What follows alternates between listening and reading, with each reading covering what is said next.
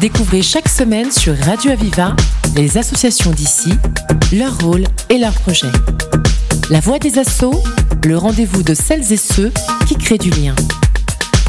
La voix des assos sur Radio Aviva.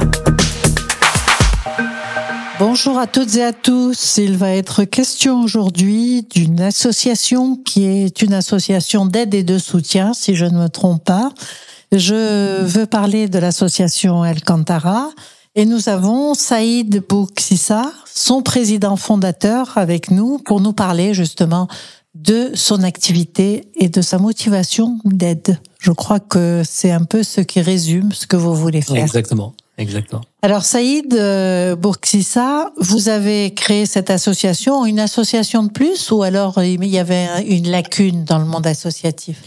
Euh, non, c'est une association de plus, mais euh, la philosophie, c'est en complémentarité, c'est vraiment un travail en collaboration avec toutes les structures associatives, et pour faire aussi, euh, comment dire, pas naître, mais euh, que, que ça soit euh, complémentaire, et euh, changer l'idée que c'est de la concurrence qu'on fait. Travailler vraiment en collaboration.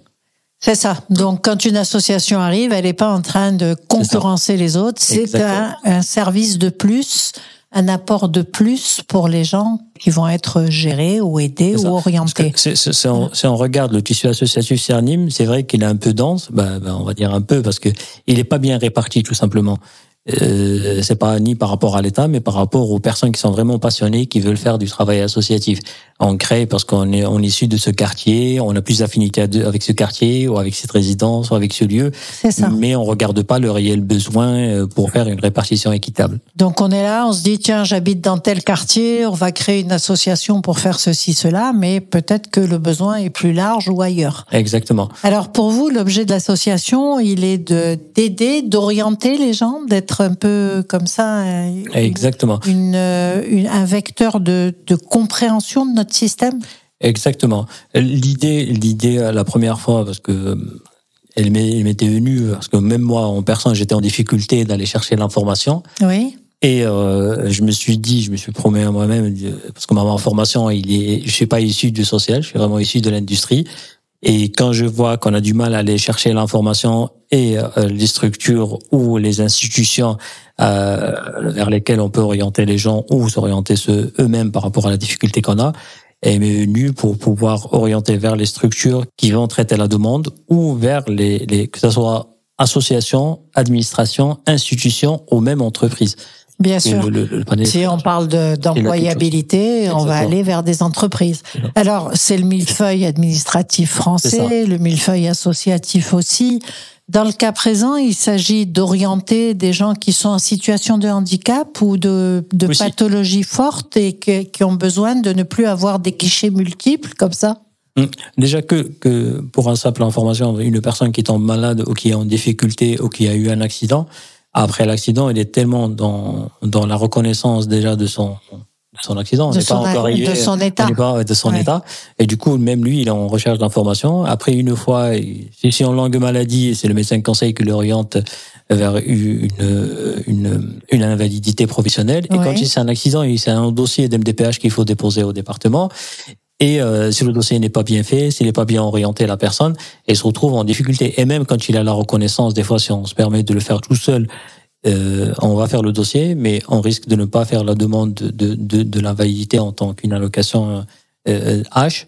On va avoir la notification de la reconnaissance R Q T H en tant que travailleur handicapé, mais il ne saura pas les démarches qu'il faut faire derrière. Ça, c'est un travail juste d'orientation et d'expliquer c'est quelle institution ou quelle administration. Expliquer, euh, Saïd Bougssissa, qui s'occupe de quoi, quelle institution, quelle administration s'occupe de quoi, où est-ce qu'on peut aller une fois qu'on est reconnu un travailleur handicapé ?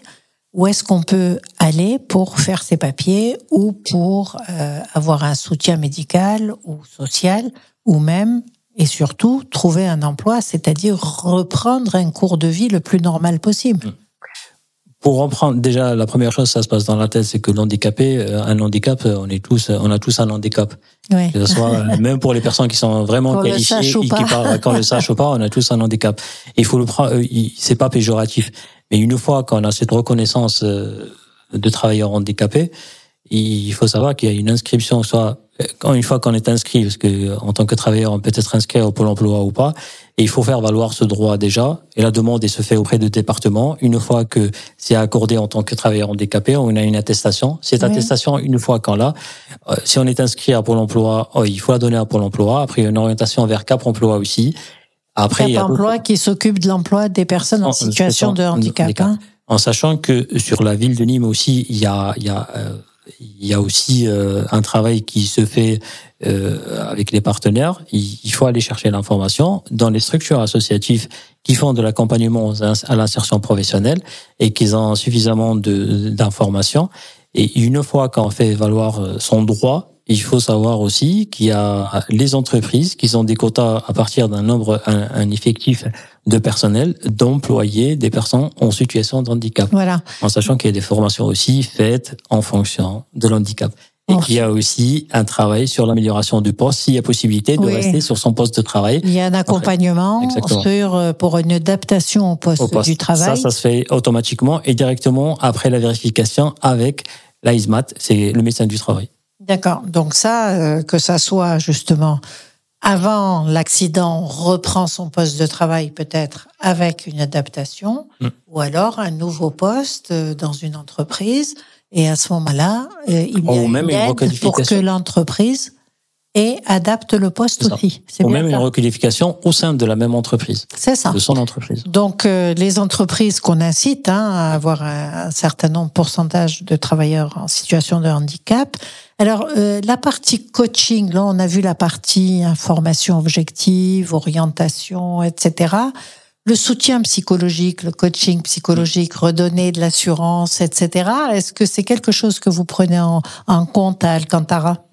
Oui, bien sûr, parce que déjà, euh, quand la personne il vient vous voir, chose que que j'arrête pas de répéter, qu'on n'arrête pas à en discuter, il viendra pas d'elle-même s'il est en situation de difficulté, parce que il vient parce que vraiment il est il a un problème. Et la première chose qu'il cherche, c'est un réconfort et c'est un confort. Et le fait de l'écouter et d'aller chercher l'information avec lui, de de de de de, de le soutenir psychologiquement, c'est ces choses qu'on fait automatiquement. Lui dire que c'est possible. Ça lui est accessible. Exactement. S'il et même a quand décidé on d'y aller, exactement. Il peut. C'est, c'est ça. ça ou elle peut d'ailleurs. C'est ça. C'est ça. Juste la personne quand il vient vous voir, c'est que voilà, il, il, il sait pas où aller. Si on peut faire, on le fait avec la personne, avec oui. l'usager. Oui. Si c'est pas faisable, on l'oriente vers les structures qui peuvent le faire. Et même quand on ne sait pas, on fait travailler le réseau, le secteur formel et informel, on passe des coups de fil. Bien il y a sûr. Google, il y a d'autres moteurs D'où de recherche. D'où l'intérêt de connaître Exactement. Bien le réseau local Exactement. Et toutes les possibilités locales. Alors, pour nos auditeurs qui seraient justement intéressés par ce soutien, cette aide, euh, où est-ce qu'on vous trouve ? Euh, partout. Partout. Partout. On se retourne et vous êtes là. C'est ça. Euh, vous avez un Facebook où on peut vous contacter ou c'est sur votre mail ? Sur Facebook ou le mail aussi. D'accord. Donc, elle a un mail, alcantara m r e arobase gmail point com. Donc ça c'est le et puis sur Facebook, Facebook on peut aussi Alcantara. Vous retrouver. Alors, il faut faire partie de l'association pour être aidé ou pas ? Non, pas du tout. D'accord. Donc ça c'est important de le dire parce que les gens peuvent avoir peur. La porte est ouverte à tous et à toutes. C'est ça. Donc, euh, est-ce que vous êtes nombreux à, à ce jour dans l'association ? Vous cherchez des bénévoles, vous en avez assez ? Pas encore, pas encore, parce que ce n'est que le début, mais on travaille avec les autres structures associatives, que une fois que l'orientation est faite, on ne fait pas que de l'orientation, on fait de l'orientation et on fait le suivi de dossiers aussi. D'accord. Pour voir si les choses ont été faites. On attend toujours le retour d'information parce qu'on travaille sur un, on fait un, tra- on essaye de faire un travail de qualité. Et pour ouais. pouvoir faire un travail de qualité, il faut traiter la demande jusqu'à la fin. Je vous remercie, Saïd Bougssissa. C'est une approche extrêmement pragmatique, orientée vers les résultats d'aide. On le voit bien. Vous n'avez pas de précaré que vous voulez défendre. Vous allez travailler avec l'ensemble des structures et des associations impliquées dans cette aide aux personnes en situation de handicap. Je suis sûre que nos auditeurs vont être intéressés par cela s'ils sont concernés. Et pour les autres, il est important de voir que certains se consacrent justement au soutien de ceux qui ont une difficulté de vie à passer. Merci infiniment, Saïd Bougssissa. Je rappelle que vous êtes le président fondateur de l'association Alkantara. C'était La Voix des Assos, l'émission qui donne la parole à celles et ceux qui créent du lien. peut retrouver cette émission et toutes les infos sur Internet. radio aviva point com, rubrique La Voix des Assos. Une émission de Radio Aviva.